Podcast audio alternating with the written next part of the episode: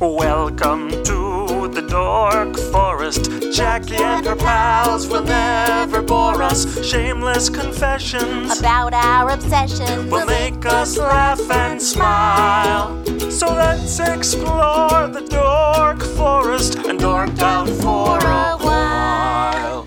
Hello, you are listening to the Dork Forest with Jackie Kashian. I, coincidentally enough, am Jackie Kashian. You know the websites jackiekashian.com, dorkforest.com, thedorkforest.com if you enjoy a determiner. The Dork Forest is a podcast that's on all the platforms, your iTunes, and then I I populated over to YouTube. It's on Stitcher and Pandora and Spotify, and but wherever you listen to podcasts, hopefully uh, it makes it available in a thousand different ways. It is November, and I'll also use this for December. Uh, this month, I ask that you not donate to the Dork Forest. If you want to support the Dork Forest, you can. You can order from Amazon using the tiny link that just takes you to Amazon and you order like normal. You can buy merch on the store page on jackiekashian.com. You can go to the Bandcamp dorkforest.com and buy extra episode and stories and stuff if you like to do that. You can come and see me do stand up comedy at uh, which my tour is all over jackiekashian.com. And in November and December, I'm actually on the road quite a bit, including Minneapolis and Madison, uh, Wisconsin. So those are my. But don't donate. Don't use the PayPal button to donate. And if you're doing it monthly, know that your donation uh, will be going to the LA Food Bank. Because what I ask is that you don't donate to the Dork Forest in November and December and instead donate to your local food bank. Go to feedingamerica.com if you are in the United States, put in your zip code, and it'll tell you your local food bank. Or you can just Google the words food bank and the name of your town. That happens all over the world. You can do that anywhere in the world. But just uh, for these two months, uh, just uh, help people around you. That's all I'm saying. Other than that, the Dork For- we should do the credits. Yes, Mike Ruekberg composed and sang that song with Sarah Cohen, his wife, and he will sing his version of the Mexican hat dance at the end of the program. Patrick Brady fixes this audio, and Vilmos still fixing JackieKashian.com. Bless his heart. Anyway, let's get into the show. Hey, it's Jackie Kashian. I'm in my living room. I am with Tiffany Stevenson. You are now on the lady comic thread that has hundreds and hundreds of posts every single day just in case you needed a set, except for that there's very few sets. It's mostly just bitching about uh, stand up comedy. I enjoy that. We have a couple of WhatsApp groups like that in the UK. Oh, fair enough. There Yeah. you go. So at at Tiff Stevenson, S O N, Stevenson with a V. Yeah. It'll be linked in the notes, is your Twitter. And at Tiff Stevenson Comic on Instagram. Yeah, I'm trying to work out Instagram. You know, we're words people. I'm not pictures people. Yeah, the good thing about Instagram is that it is just pictures, and you're like, fine, here you go. This is where I'm at. How about that? And then tiny, tiny videos seem to be Yeah. popular. So that's uh, that'll be something. I like that they're called stories, but you've referred to them as tiny videos. They're tiny videos. I don't think that doesn't feel sto- Nobody's doing that prep for it to be a story. I have actually seen some storytelling. Like I think Jen Kirkman puts a lot more work into it than I do. Right. possibly a Nikki Glazer will do Right. something.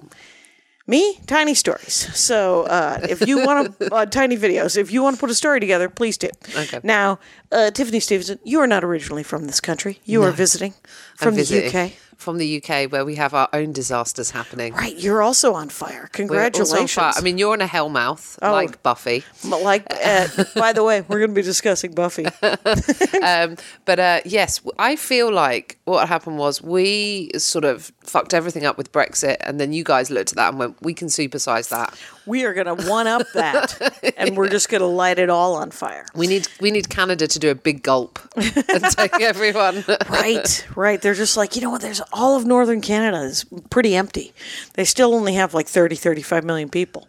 So uh, if you're willing to live in the winter, uh, head up. I'm not. That's why I'm leaving the UK. Exactly. you're like, so you'll be back. You, so you did a show at the improv and you're going to do again. This will go up the day after. Yes. Uh, November 4th, you're going to do the Lyric Hyperion here in Los Angeles. I will be doing that. I'll be doing my hour show, Mother, which is um, a bit about me being a stepmother, amongst other things. Okay. And reproductive rights. Um, I do sometimes get a few stepmoms in, ones that aren't in their castles, um, talking to their enchanted mirrors.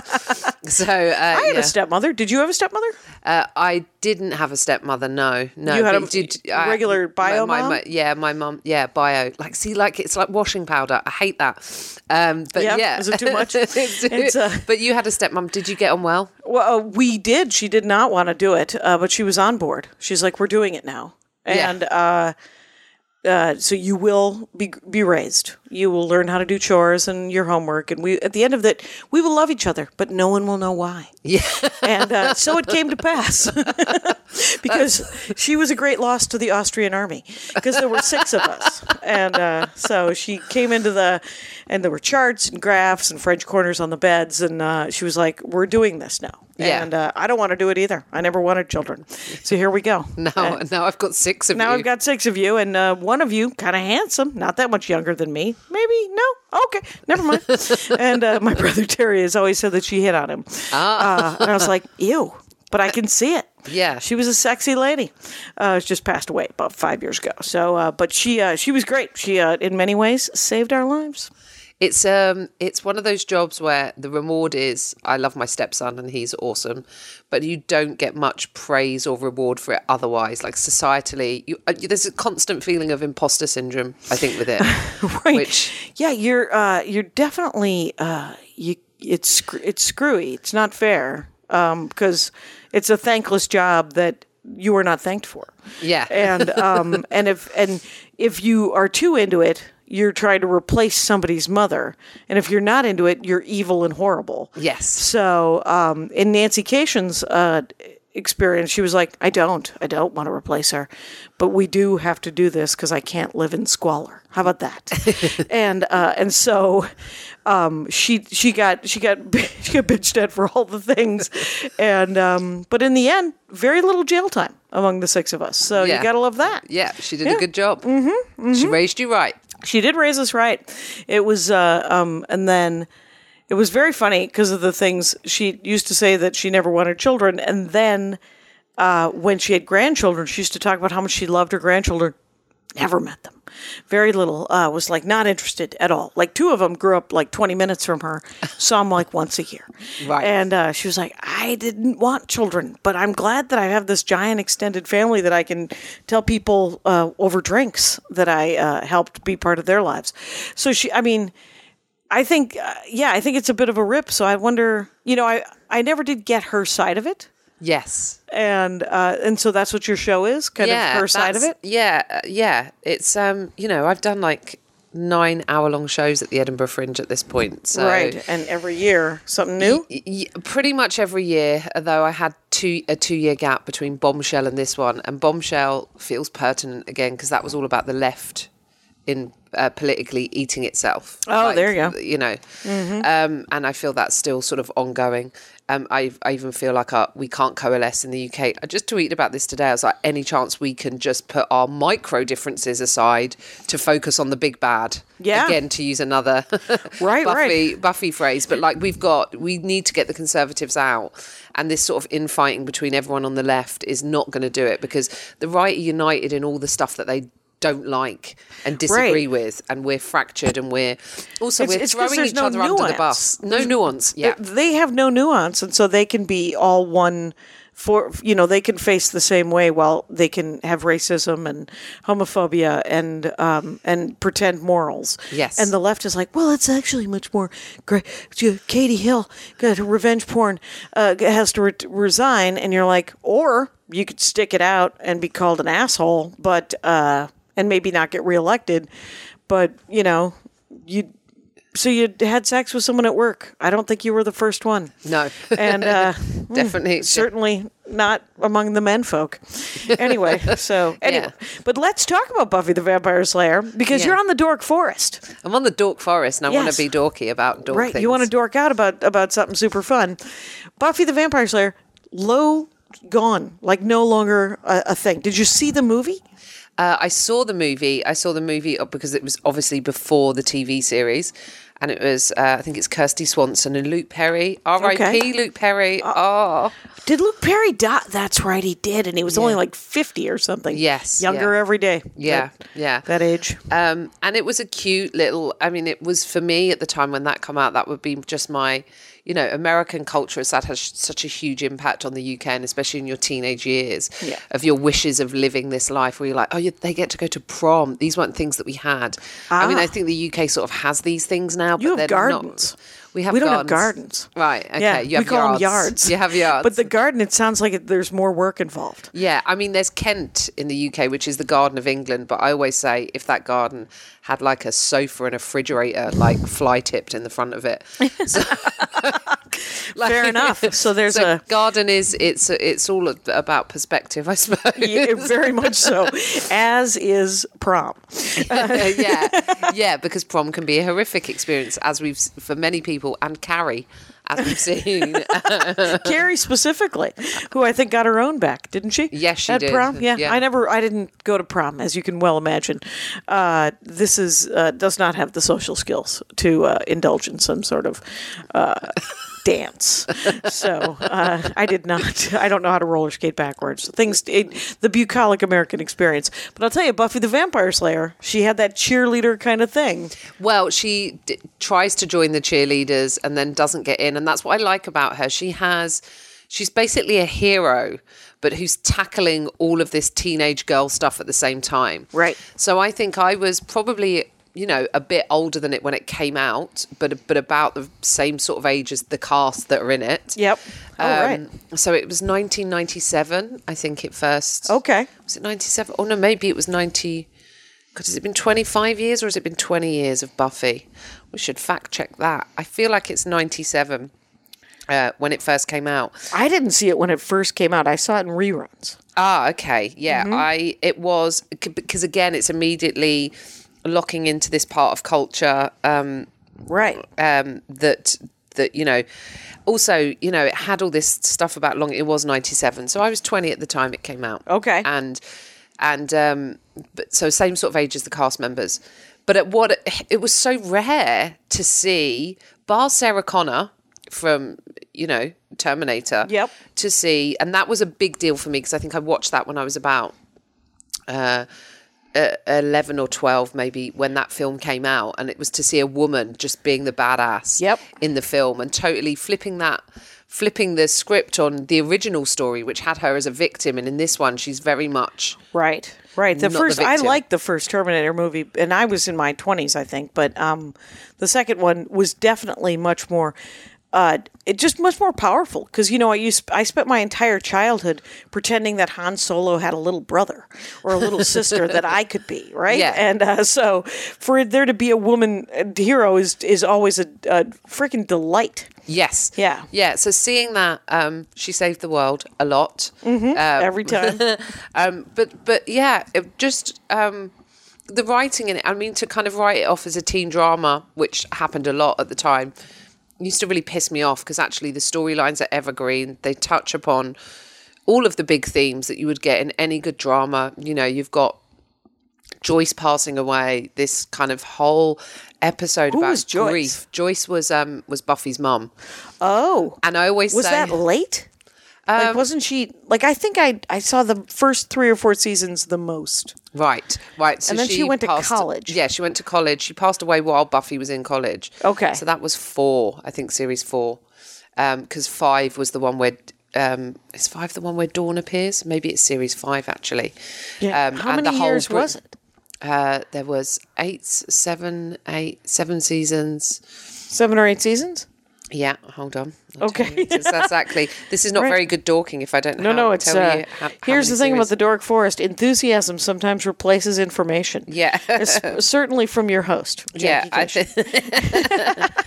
um, no, there were seven. I'm correct. Okay, Okay. seven. So, um, but um, yeah, I mean, so Buffy's mum, uh, uh, Joyce, who I always joke like Jordan Peterson looks like someone that Joyce Summers would date.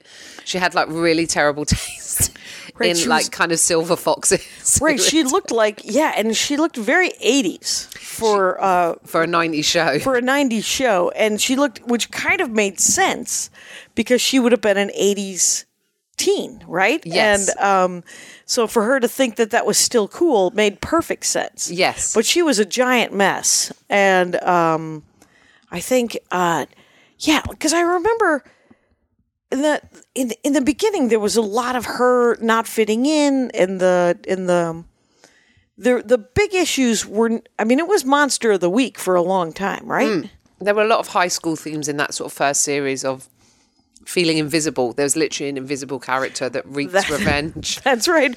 Who played like the oboe or something and crawled in the in the in the ducks yeah, or something? Yeah. Um, and then with, there were the kind of like frat boy. Um, Oh, that frat boy episode. yes, yeah. There's well, there's well, there's the beer episode. I think that's that's into that's that's into series three. I think that's or four. That's Buffy when she goes to college, um, where they all drink beer and turn stupid, which is a little bit on the nose. But It was. I think it had a lot of on the nose, but I didn't mind it because it was like there was the um, the predatory teacher yes, who uh, who turned into a praying mantis or something like that, or that was like third episode in or something. It was early, early days. Um, and there's also um, the Hush episode, which is just um, which was in series. Um, Hush is the one. It feels almost like What was very that one? gothic, like Tim Burton esque. It won Emmys and everything else. Um, What was it the was- plot of that one? I vaguely remember the name. it was series four, so it's when Buffy's at college, and it's about these men called the Gentlemen. Yeah. and they go around stealing hearts. oh, you know, here's the thing. You loved those college years. Yes. That's hilarious. Where she had the boyfriend who was in the army or Oh, something. but he's a terrible character as well, so there is that. Um, well, he was all right for like I think the first half of a season. Riley. Yes, but And he didn't tur- like that she was stronger than him. He was a man that was struggling Yes. with the fact that there was a woman who was more powerful than him Mm-hmm. and more um, morally kind of like able able to see the nuance. He was an army guy who was very much black and white, good and evil. This is bad, and she's Right. like, actually, now we're in season four of Buffy, Right. and Spike is involved. And, Yes, there's more moral relativity, and Spike's not getting killed straight away. You know, they want him. They want him dead. But the gentlemen steal the voices Oh, that's first, right. so you can't hear them scream when they take the hearts. So there's it's it's an episode without uh it one like kind of best script, and they were like, oh, the irony of this being there's hardly any dialogue in it Right. you know Right. so um so the idea is is that they wake up one morning they can't speak Yeah. and they're kind of like draw it's it kind of is slapsticky it's very funny Yeah. um but the gentlemen are super super creepy they hover off the ground yeah, they, they're they're they're all in suits or something, and they're just sort of floating along, they're right? floating along and it was very reminiscent of there was a film with rufus sewell where they turn back the clocks in the night i don't know if you remember this film No. rufus sewell and richard o'brien were in this film where at night um, they would go out and turn back the clocks and change everything round dark city Dog- called Dark City? yeah and when was that? When did that come out? that came out in 1998 i think it was heavily influenced by By Buffy? uh, no, no, Buffy, Buffy was, was heavily influenced, influenced by by, Dark movie. City. Yeah, because it's all these creepy bald men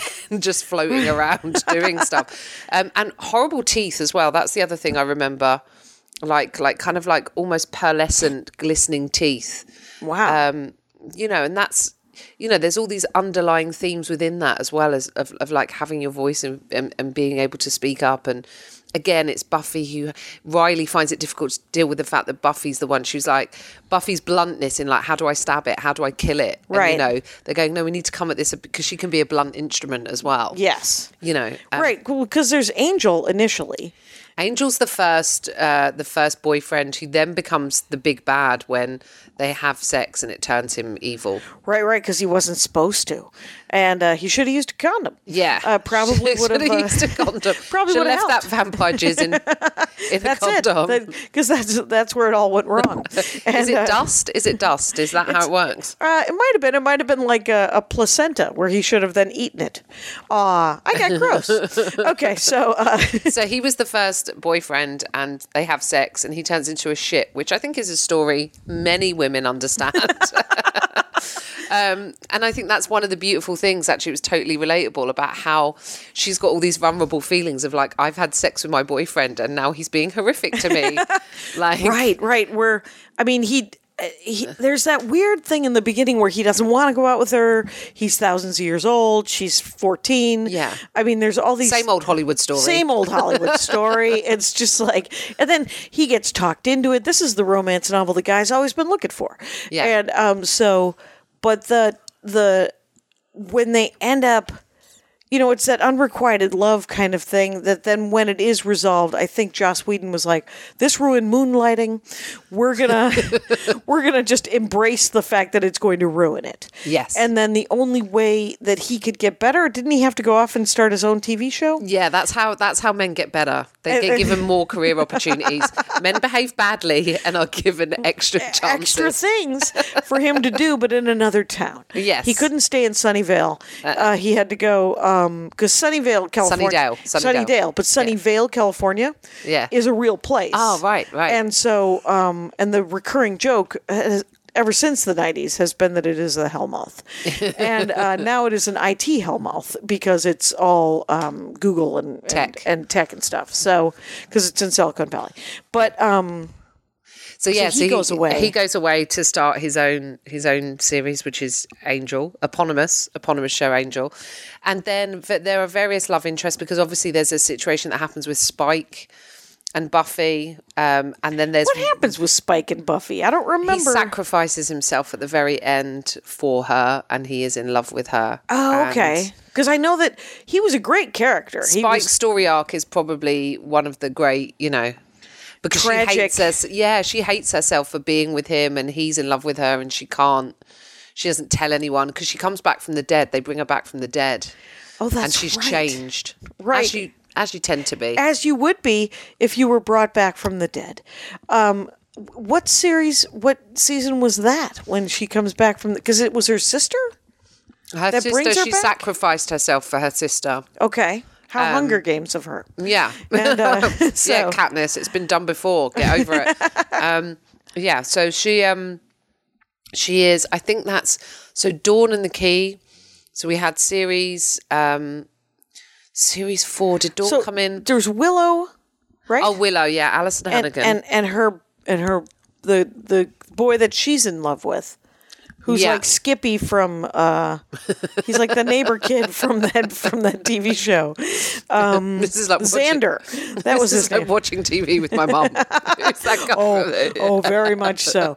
It's uh, I was born like this. So I, when I was eight years old, I'm sitting around Skippy. going, "It's like uh, uh, it's like Eddie Haskell," is what I was saying when I was eight, and it's like the Beverly Hillbillies. It's like their neighbor who's like Eddie Haskell. And uh, anyway, so um, So there was there was uh, Nicholas Brendon, who's Xander. Yes. Um, but then Willow, has he you gone know, on to do anything? Nicholas Brendon, that you know his name is amazing. Um, uh, not as much. He's actually a twin, interestingly. Um, but Oh, weird. Alyson Hannigan obviously has gone on to have a pretty big career because she's in How I Met Your Mother and she's she was in the American Pie movies and stuff. That's did she play Willow? She played Willow. She is the talking head host on the uh, Penn and Teller Fool Us TV show. oh, right. Yes. Right. So she loves magic, it turns out, and has a gig where she gets to introduce people and be part of Magic X. Oh, that's great. she that's, enjoys that. Mm-hmm. That's fitting. So she she's actually married to Alexis Denisof, who was in Angel the t- this and Buffy for a little while. He came in as a replacement watcher for for Giles, who was Oh, right, right. Buffy's watcher. Oh, that's right, Giles. Who? Whatever happened to Giles? Well, he was in a Maxwell House coffee ad in the UK. that was the most famous thing he'd done there. Whatever happened to his character though? Because I remember, didn't they get recalled or something? Um, he well, he he leaves. He leaves her just when she needs him the most because he thinks he's not necessary anymore. I mean, this is where just brilliant characterization. There's also Anya, the character Anya, who's played by Emma Caulfield, who when Buffy's mum dies in an episode, just does this explore because she's a demon that is newly human. Okay. She gets to experience all the human emotions for the first time and they're right at the front of everything. Yeah. So it's really just beautifully done. It's such a gift of a character to be able to have because she says, I don't understand what's happening. I was just here drinking fruit punch. And I thought Joyce would like some fruit punch, and she's Yeah. not here anymore, and she's never going to drink fruit punch again, and then she's, you know, Oh, like, right, right. and I don't understand it, and how do you live this? Because it hurts so much, and it's just like this beautiful, like really, you know, Yeah. She's got funny lines where like someone talks about being anxious, and she's like, "Why don't you just masturbate like the rest of us?" You know. Um, so she's a great, you know, I, I, I did so much. I could probably do a whole episode on this, and I know we want to talk about other things. So, um, No, that's all right. but but it's an but it's an it was an absolute gift uh, to see this complex layered character going through all of these teenage uh, uh, emotions and growing and learning but also still having to be the hero the whole time Right. So, but yes, because Buffy kind of had to be both the adult and the child, and Yes. it was, but it was such an ensemble cast. I mean, he's really good at ensemble casts. Yes. Joss Whedon, and um, so there was the dark-haired woman who was the cheerleader, who was kind of bitchy. and- Charisma Carpenter, yeah, yeah. She played Cordelia. Cordelia. She went on to be an angel, and she had a really interesting story arc in that because she was kind of initially brought in as kind of like the airheaded, vacuous one, Right. But who then falls in love with the geeky guy, oh, right, she falls in love with Xander. Xander. yeah, That's yeah. right. And then Xander and Willow have a thing, but Willow's actually a lesbian, and then she has a relationship with Tara, and then becomes a witch. becomes a witch, and then turns bad. It like evil Willow, pretty,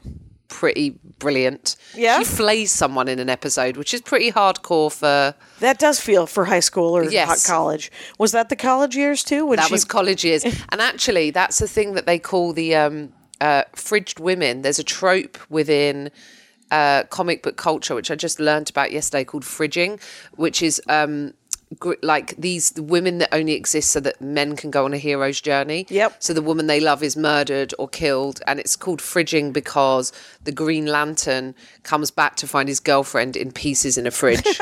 right? What a weird, deep, long box cut. Uh, yeah. Uh, holy crap. Uh, so Hal Jordan comes back and his girlfriend or wife is in a fridge. a fridge. Yeah. And so now he has to go on like a taken kind of yes. uh, revenge. Yes. All right. Didn't John Wick someone kill his dog recently? And uh, Yeah, so, so, this this so but but this is the journey that men always get, and for women, it's when their kids die, they go and explore doing things right. so we're gonna get you back. we're gonna get back. So, but in this case, Willow's Tara is killed. Oh, right. So this is Willow getting to do that journey. So that's even then he's kind of subverting Right. that we're getting to see a woman do a uh, you know this kind of my my Yeah. lover was killed. I'm going to do that revenge plotline, and I'm going to flay someone.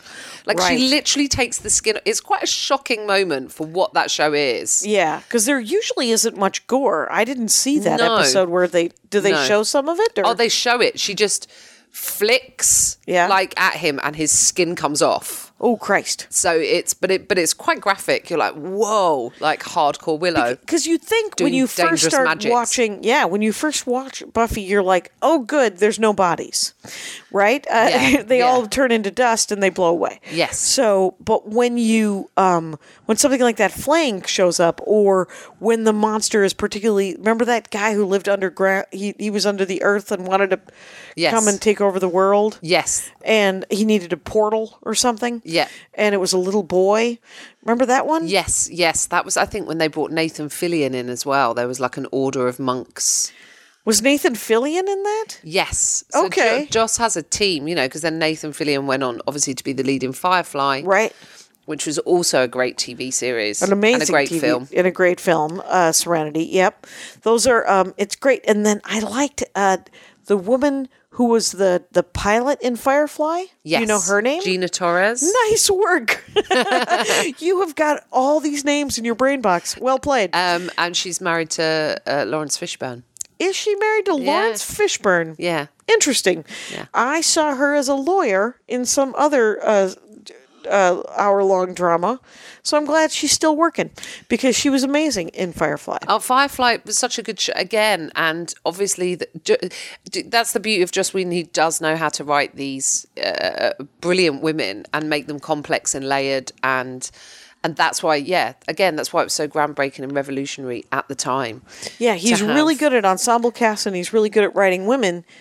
He, I guess it was some sort of uh, a bit of a buzzkill because it turns out he's also human, and Right. uh, and he likes the ladies, and uh, and so when um, th- there's he's not great in a in a in a power Right. situation. I guess he's acted incorrectly occasionally, and um, but much like Dan Harmon, I think, and maybe not eh, like I know he didn't apologize like Dan Harmon did, but I think he has he can be taught. Is from what I've heard of Joss Whedon, is that he was like. "Oh, That wasn't. You're like, yeah, that wasn't great, dum dum. Anyway. I think sometimes with the slightly, and this might be me speaking out of turn, I think sometimes with the slightly nerdy guys, this goes across stand up comedy or whether it's producers, writers, directors, they start as being these outsiders and then they are embraced and they don't realize they have power in the same way, right? right. They Where- still think they're the underdog. they still think they're the underdog and they sort of become monsters and they don't realize that they they're like oh no no no like there's no way you would do this just because i asked. She Right. must have been into it because i'm a piece of shit and everyone thinks that and i don't have any power. Right, and it's, it's that's not excusing it by the way. Please Right, for no at one all. listening. But At- this is nuance these are exactly the kind of conversations that need to be happening right? Right because and and there's a learning curve to it. You have a you have a stand-up comic in your um in, in your country uh, who has always thought of himself as the underdog and for a while was not the underdog had to relearn uh, how to do stand-up i think because it was a bad couple of years with stewart lee right where Stewart Lee was the underdog and he was a piece of shit and nobody gave a shit. And so he said whatever he wanted and it was great. And then he got a TV show and he became more powerful. And then you're like, dude, you You're not the underdog You are no longer the underdog. Yeah. uh, get it together. And so I think it took a couple of years. The same we have uh, Doug Stanhope here. Yeah. and um, but I think you're right about that. Is that, but it it they need someone in their lives or they need to have realization in their own lives where they, they have to come to the other side of it and realize oh no i'm management now. Uh, i am the man. And so and, and to use their powers for good. Because i think joss whedon has used his powers for good for the most part. Yes. you know maybe not in individuals lives but that is Yes. true of me as well. I've been a piece of shit uh, to uh, occasional individuals who would like me to stop that as well, and uh, they are not wrong. Uh, so, but do you have a favorite episode or Um, a favorite arc? Yeah, I think. Um, I think yeah, because weirdly, because Buffy runs after Riley when he disappears. I do kind of like the. Um, I do like. I, I kind of like the Hush episode. oh, um, right, because you of know- how dark and weird it is. Yes, yes, but I but also um the the Buffy the one where Buffy's uh mum dies. Um just because it's is it the mostly the powerful ones that really get you? yeah. Um I felt like it was handled so because there's a silence. It's almost like bleach. The way it's shot. Um it's called the body because she just comes in and finds a body. Right. So she comes in going, Mama, and then she's on the floor. and then it's realizing that she's not alive. But it's kind of this kind of, it's almost like she's gone into shock. And the shock is shown really well because all the sounds, it's just this kind of Muted. pastoral, it's kind of like, Oh wow. you know, like kind of you can hear birds. Yeah. And it's over bleached. There's sunshine, sunshine, sunshine, but it's very quiet and there's no dialogue. And she's trying to get her up. Then then she phones an ambulance and then she literally walks off and throws up Yep. and comes back in and then you just hear the siren and them t- it's it's it's beautifully done mm-hmm. so that is kind of as much in part of like the cinematography and the di- like how the episode was directed to mm-hmm. really because what you're putting on the page there I think it was Jonathan Ames said this to me once he was like the problem with scripts is they're too much like blueprints they're schematics mm-hmm. which is why I like writing prose right so Yeah. This feels like you know how how did this is in the hands of the director or this is in the hands of someone going because i don't know how you write this Oh right. to make that these kind of moments really sing because it's not in the what buffy has that is great is zippy dialogue between characters Yeah. Mm-hmm. bouncing backwards and forwards um and and and It's it's, it's, really often funny very quippy and Quippy, and, and so- funny and, and, and like that. So these, she meets she meets um, uh, Dracula for the first time, and he's like, "I am Dracula." And she's like, "Get out!" You know, like it's great. It has that. You know, I'm ti and, and Xander going, "I'm tired of being everyone's butt monkey." There's like great bits of, but this is all in the all in in how it's kind of graded and edited and, and and shot. So so much of it, and her performance in it is really really great.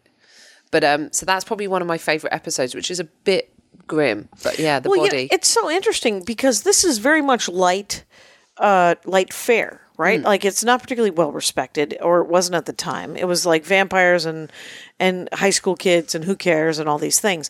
But I have been recently been thinking about how much power is in these lighter movies and these lighter books and things that are just sort of uh, they feel more casual like you know like when you look back on like the beginning of science fiction uh popularity back in the um where the heroes where where a lot of the the you think it's a cowboy movie where it's just good and bad and black and white except for that it's a it's Heinlein or somebody or it's uh, Ursula Le Guin where there is nuance and Yes. there is and in Buffy the Vampire Slayer this is an opportunity to talk about like real pain and Yes. real like angst and and real uh, just shitty behavior in general and really shine a light on it because there's vampires you're like oh she's going to stab somebody and uh, but then you have actually learned something in the midst of it all right it's Yeah. like it's like the best of the superhero movies Yes. the best of uh, science fiction, the best of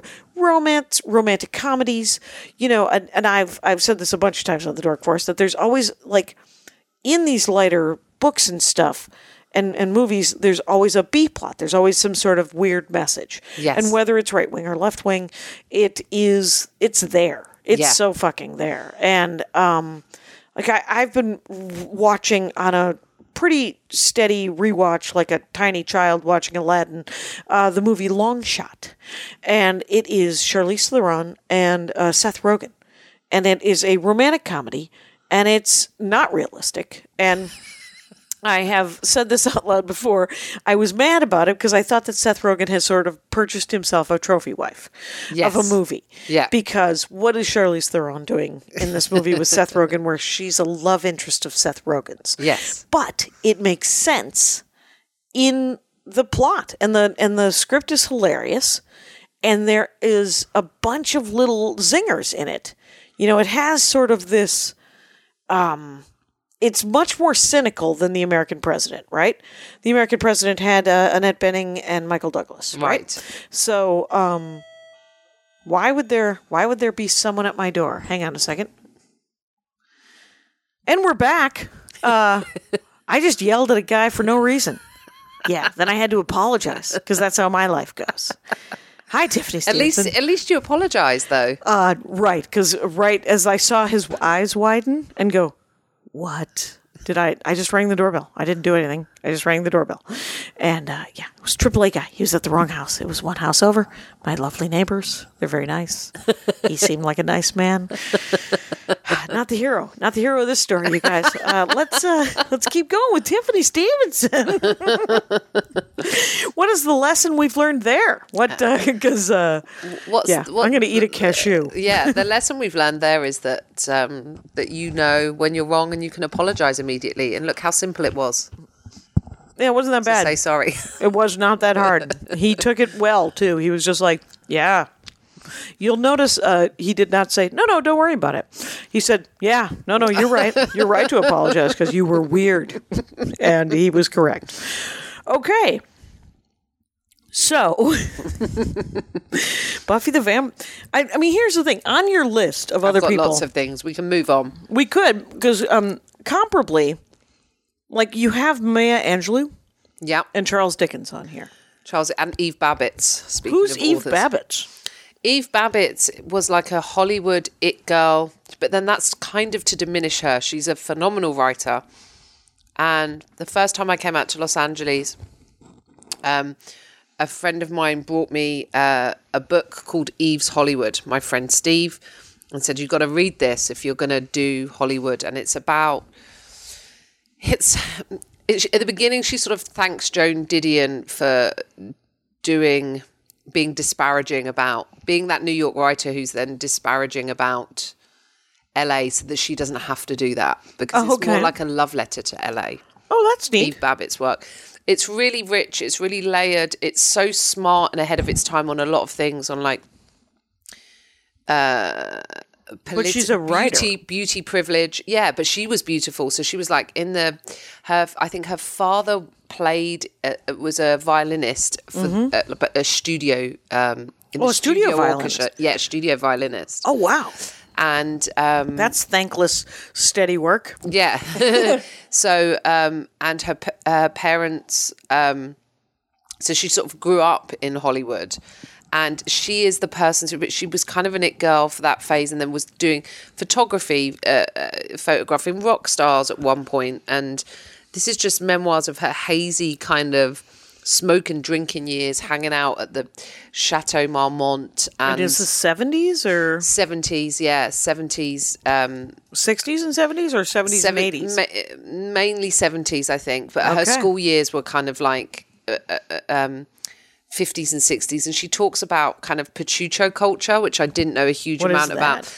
So that's like um, a Mexican kind of, it was like a culture, a fashion. There was pachucho and pachucha Okay. and it's in terms of that they were influential with music. It was really interesting because she says at the time everyone aped Mexican culture. Everyone wanted to be like the the Mexicans, including the black singers. Everyone wanted to sing like this one kind of famous Mexican singer at the time, and we wanted to dress like that. And they were seen as the the cool people in culture. And then I think one of the big singers got arrested for statutory rape. Okay. And there's a but but this is how she is on like racial politics. She was like like because he was Mexican. She was like, that's not condoning, but she was like, also at the same time, he slept with underage girls, but so did. w- Why aren't they arresting, you know, the Rolling Mm-hmm. Everyone Stones, else. everyone else? And she was like, because they were white. Yes. So uh, the uh, Pachuchos had, you know how like, um, uh, I guess like how everyone dresses in the mask, you know, these big kind of,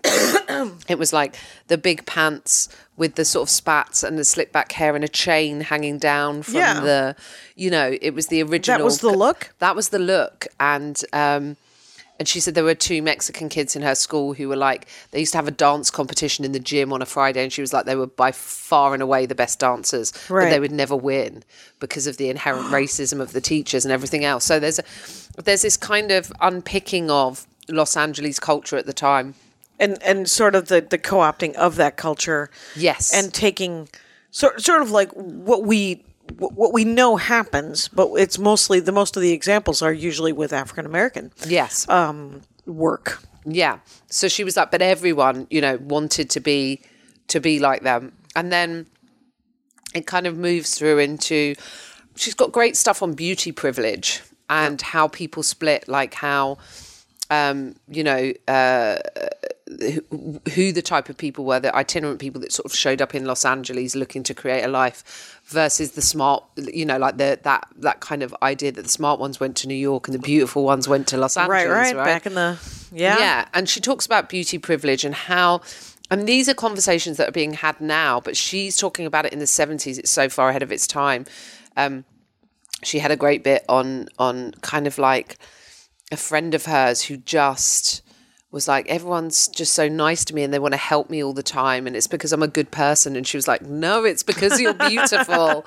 It's because you're is- Super Fox. Hey Super Fox. And you're young. Yeah, Yeah. and and and she's like, uh, but she's never jealous of it, and it's not resentful. It's like kind of, she's able to step back and view it on almost like um like object academic in an or- a- yeah in an objective fashion rather than obviously uh, you know subjectively getting upset that this isn't her life and you know she's someone who's beautiful as well one of the famous photos of her is playing naked chess Okay. with the chess grandmaster and those were the- like a series of photos that came out in the 70s and 80s so i just think if you're in hollywood reading eve's hollywood you get a real sense of you begin to feel los angeles in your skin Ah. you begin to wear it. So she's talking about being in Canter's Deli and observing people having conversations and her descriptions of stuff, almost like Confederacy of Dunces, um, almost like Ignatius, how he uses this kind of really. A, a, certain level of hyperbole to describe something that's quite mundane, that's very funny. Okay. Like, and that the first time she ever ate a fig, she was like, I thought a fig was an assault on the senses. Like the idea of it. Like, Right. but like a, the idea of her being 10 years old and kind of going, this is like the worst thing that could ever happen to a human, Right. just kind of reminds me of um, Ignatius when his mum tries to get into his room and his response is, never has one human being been so totally and utterly besieged. so I always really enjoy that kind of level of hyperbole in writing about the mundane, and, and she does that beautifully. And so she, I've never heard of her. Is she just uh, is and the word just, of course, but is she just a writer? Is she? Um, Well, she was the person who introduced um, Salvador Dali to Frank Zappa. okay, You know, she's that kind of. She's a. Per, she was a mo- like. She was a person who brought people together. okay. So she was like sort of a, a social. sort of Socialite, but like- that undermines how funny and great her writing is. Does that make but sense? Sort of L.A. royalty, but but uh, but also really really good at it, Yes. and and and She's 76 now. oh, she is still with us.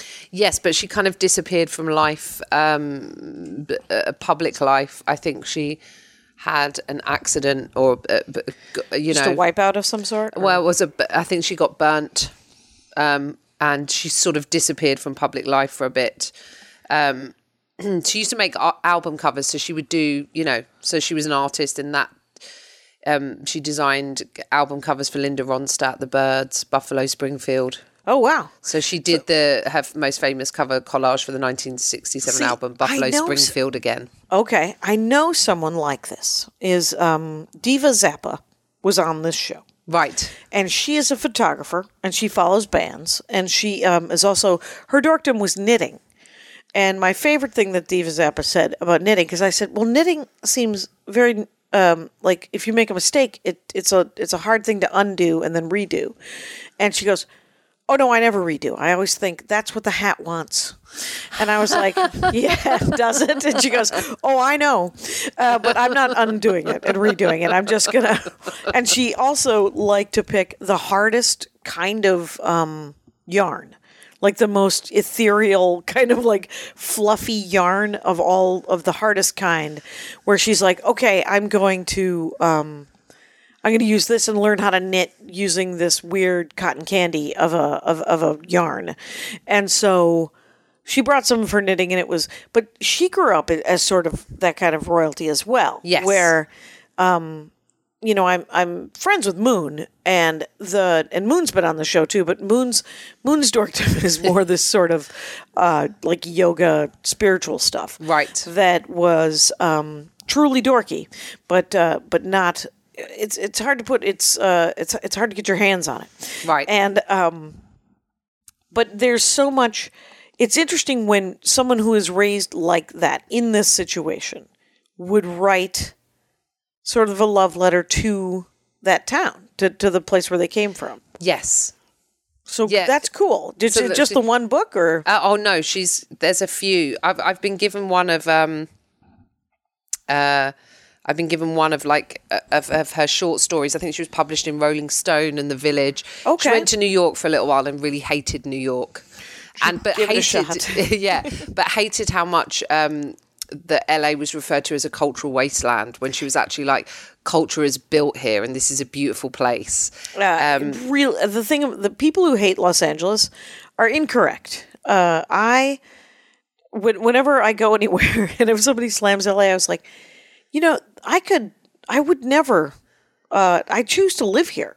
Yes. And here's the thing about Los Angeles that is one of the greatest things is that um, Karen Kilgariff, I think, said it best. She said, every every couple of months, the best looking people in their small town move to Los Angeles to find out that they are not the best looking people in the world.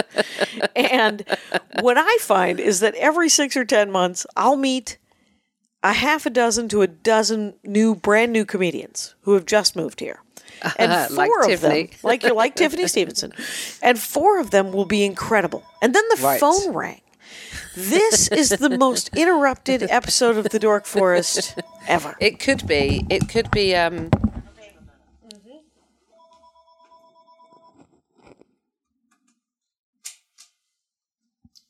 um, yes, to find out. So four comedians will move to find out that they're not the best comedians. you know, a dozen comedians will, will move here. I'll I'll see them. I'll meet every six or eight months a dozen new comedians, and four of them will be incredible. Right. And I will say to them, "Why have I never heard of you? You're why aren't you famous?"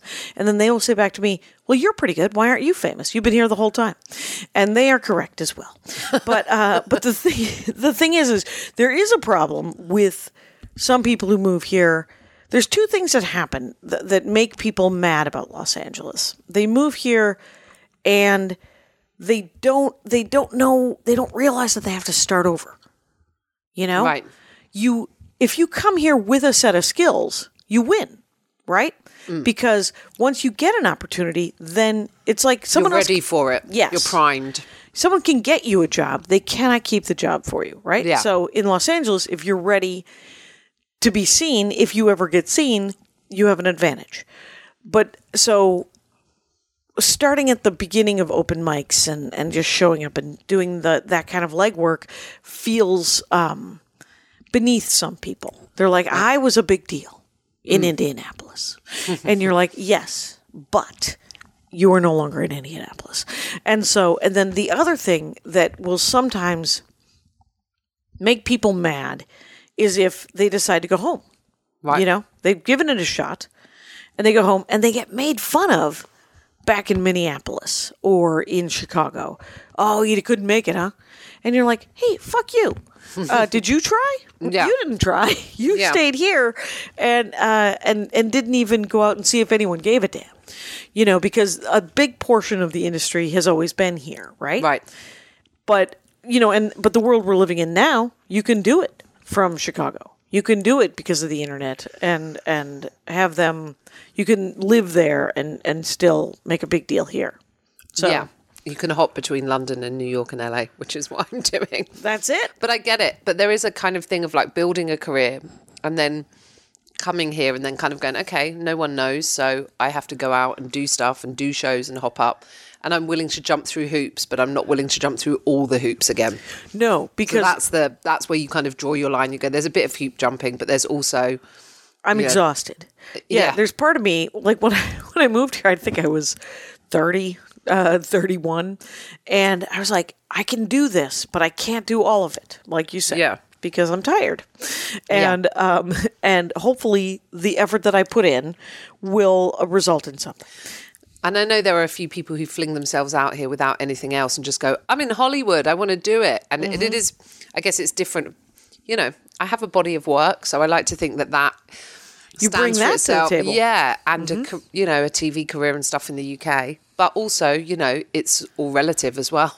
Right. You know, and but people can see your work here or hear you. Like I do the Bugle podcast. So people will come out for shows from hearing me on that out here. Yeah. So you can start to build your audience from your hometown. Mm-hmm. And London obviously being, you know, the place where there's so much comedy happening. Kind of similar to New York, LA is much more spread out, but it's a much more even-handed approach to the business for someone who's like me. I do stand up, but I don't just do stand up. I act in stuff and I Right. write. Yeah. So Hollywood does feel like the place to be to do that. There's just not a huge amount of money in no in stand up. but and I but I love the fact that the Eve Babitz's thing brings you to this to this town. Yes. with more of a sense of hope and more of a sense of of inclusion and and love instead of a because when I moved here, I was told that I had to choose to like it. It was the best advice I ever got. Right. Because uh, he said if you choose if you don't choose to like it, you will probably not like it because there are things not to like. Yes. And uh, and I was like, oh okay. And he said, and you're going to hang out with people that you don't like very much in any new place that you move for the first Yes. year or so. And then eventually it'll take you 3 years and then you'll meet four people that you genuinely really like. And then you will build a community around that. Yes. And he has been uh, I don't hang out with him anymore. What happened there? But I do think I I do kind of try and go with my gut as well on people because you'll meet a lot of there's a, a fair amount of bullshitters in my in this town, and that's what Sure. she talks about in her book as well. There's a certain type of guy that will kind of come over and just assume that you have no agency or idea of what you're doing, even though they've just seen you be funny on stage. Mm. Oh, and they- kind of go, I can help you. Listen, I know what to do with your career. And then I find out that they've never got a single thing away Right, or written a thing. You know, it feels like, it feels like that that uh, that negative talk where they're just yeah, Yeah. which is uh, I hate all abbreviations. So, but I think yeah. So that that negging business, it just they ca- they can make you feel bad about themselves and somehow climb, uh, attach themselves to your to to your Yeah. qualities, right? Yes, yeah. and it doesn't i mean every time i get off stage and someone i'd never really noticed it before i would just get a vague feeling like i just did stand up in paris and rich hall was the headliner Uh-huh. Yeah. of sniglets fame Yes. And, Rich um, is Rich does my show in London like on a weekly. oh there you go Yeah. he uh, was enormously dismissive of me and so he was not particularly nice it doesn't mean it just meant he was having a day when he didn't feel like you know Ah, and it's fine it's a but shame. it was a That's shame such a sh- that's yeah. What? But but yeah. Go on. and sorry. so I just sort of I was like, oh well, I don't need to stay and watch his set then, because I got off stage and I did well, and they asked me to do an encore. So uh, one imagines, which was weird because there is no encores yes. really in stand-up comedy in Los Angeles or in the United States. Right. There's because I just did my closer. I don't know if you Yeah. anyway, and you hired me to Yes. do the 35 minutes. So I get off stage and the the the booker was like, "Can you go do an encore, another 10?" And I was like, "Is Rich not ready?" And he was like, "No, no, no. I think the audience liked you so much they'd like to see more." Right. And so then I got up and I did 10 of of something. And then um and it was fine, but he didn't he was there for the set and he didn't say anything. You know, he didn't say good set, he didn't say it's been nice to meet you. He he he was like uh, essentially just he looked dead in the eye and then he turned and walked away. So I was like, I don't know what to do with that. Uh, here's what I'm going to do. I'm going to go to dinner, and uh, that's Right. that's how I dealt with that. Yeah. Well, no, because it is. It, it's what we know the rules, right? And there are rules that after a comic's been on and they've done really well, withholding your praise is such an odd thing to do. It it's at the at It's the a- very be- the best case scenario, it's an odd thing to do. The worst case scenario, it's kind of mean. Yes. Yeah. And and and and and and like uh, purposeful. Purpose because Yes. you because we do all know that.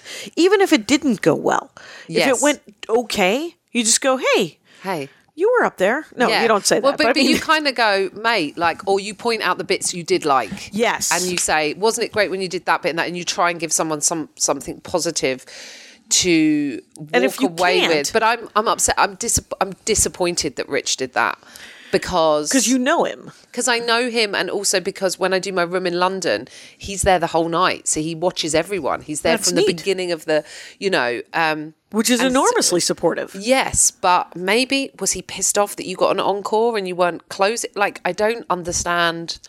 Uh, Who knows? He was going to go on later, and he was like, "Oh, now they're going to be like worn out by the time I get on." Well, but also, felt- none of that is is your fault. No, So to yeah. kind of get to to to do that is like, you know, that's it was um, weird but i will say that um the whole the whole thing was weird because he was called in last minute because will durst had um, a stroke right. and um and i got a text message uh from a couple of comics going hey you're in paris. Will durst had this mini stroke.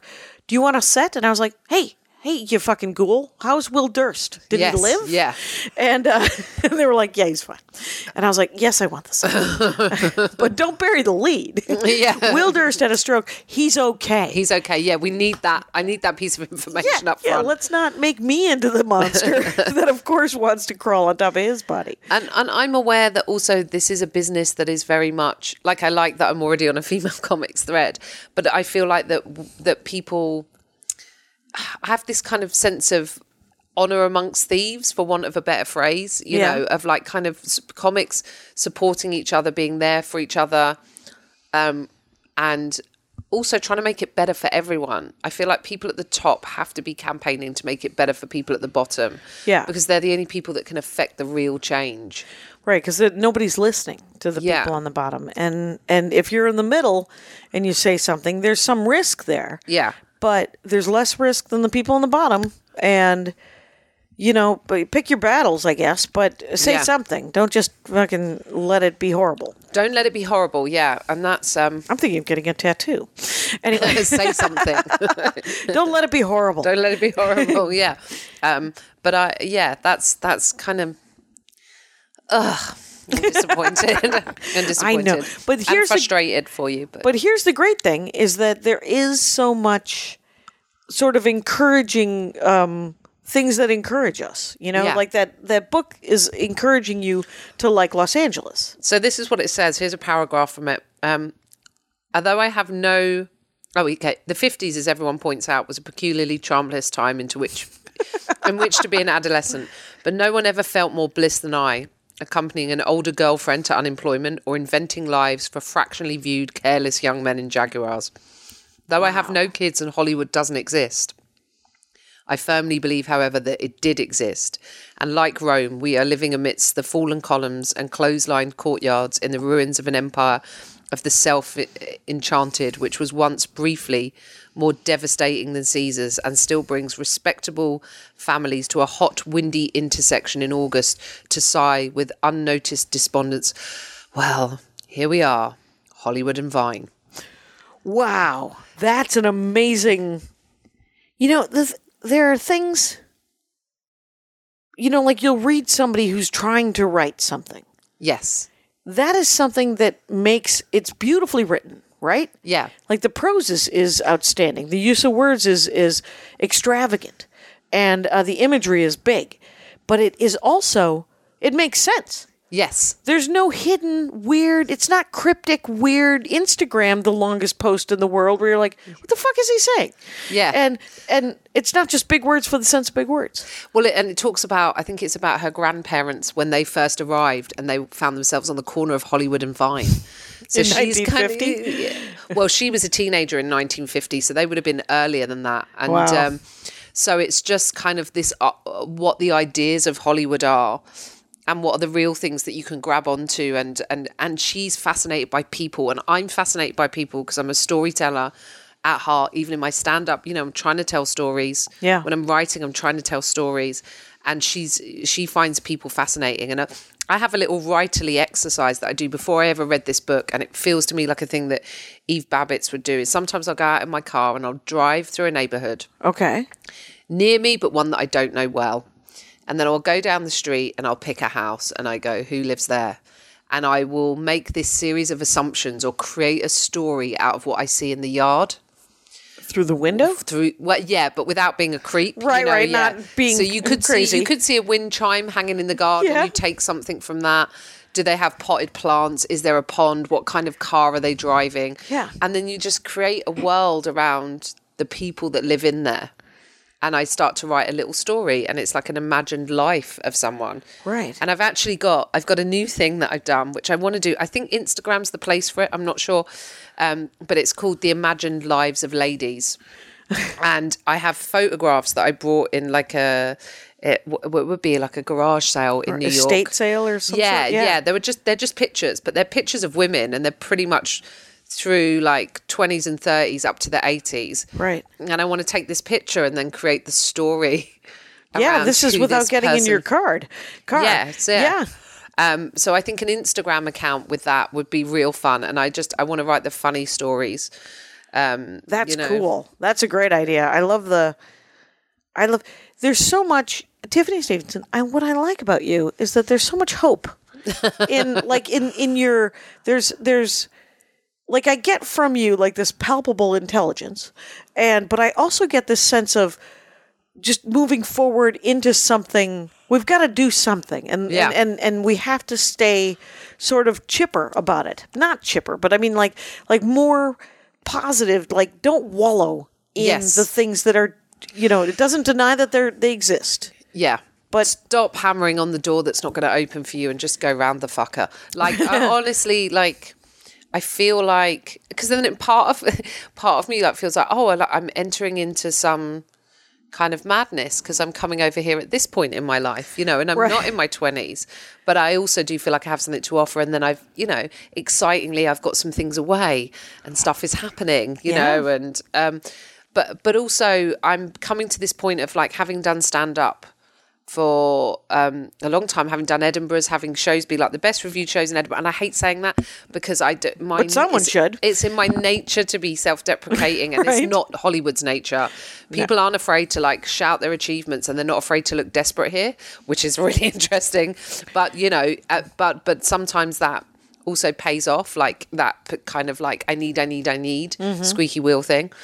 But what I'm realizing is that I I view it all as art. So you know, I believe stand up is art, and I n- now I'm trying to be less judgmental when ideas come in. That I go, is that a piece of stand up, or Right. is that something I want to put into a script, Okay. or is this just a little fun adventure I want to go on here and right. you know, because stand up is not the only filter for all of my ideas. And stand up's more the filter for my personal experiences of the world. And then sometimes I do bring characters in and stuff. Like Yeah. I, I, I met a tour guide in New York a couple of years ago who was the basis for an entire show, my bombshell show. Because yes, because he had a group of about 20 people, and this is word for word. I was with my friends and they were like, Oh, that's gone straight in your iPhone notes. And I was like, Of course it has because this guy goes over here we have pier number 37 this is where the titanic was supposed to dock we all know what happened here tragedy and then he went anyway moving on Yeah. and i was like what that's how is that tour gu- how i just I, this guy stuck in my brain it was like um a little like worm in my brain just a man saying tragedy moving on Yes. because people fascinate me Yeah. and I was trying to work out what he means in the greater scheme of things. And then it took me a while, but I got to, and this was the basis of the show, but I got to.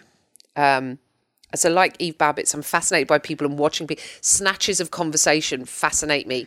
Right. So that was, I was like, oh, he represents all of us in this time of rolling news and terrorism and natural disasters and tragedy that we barely have time to acknowledge Right. what's happened before we have to move on Yep.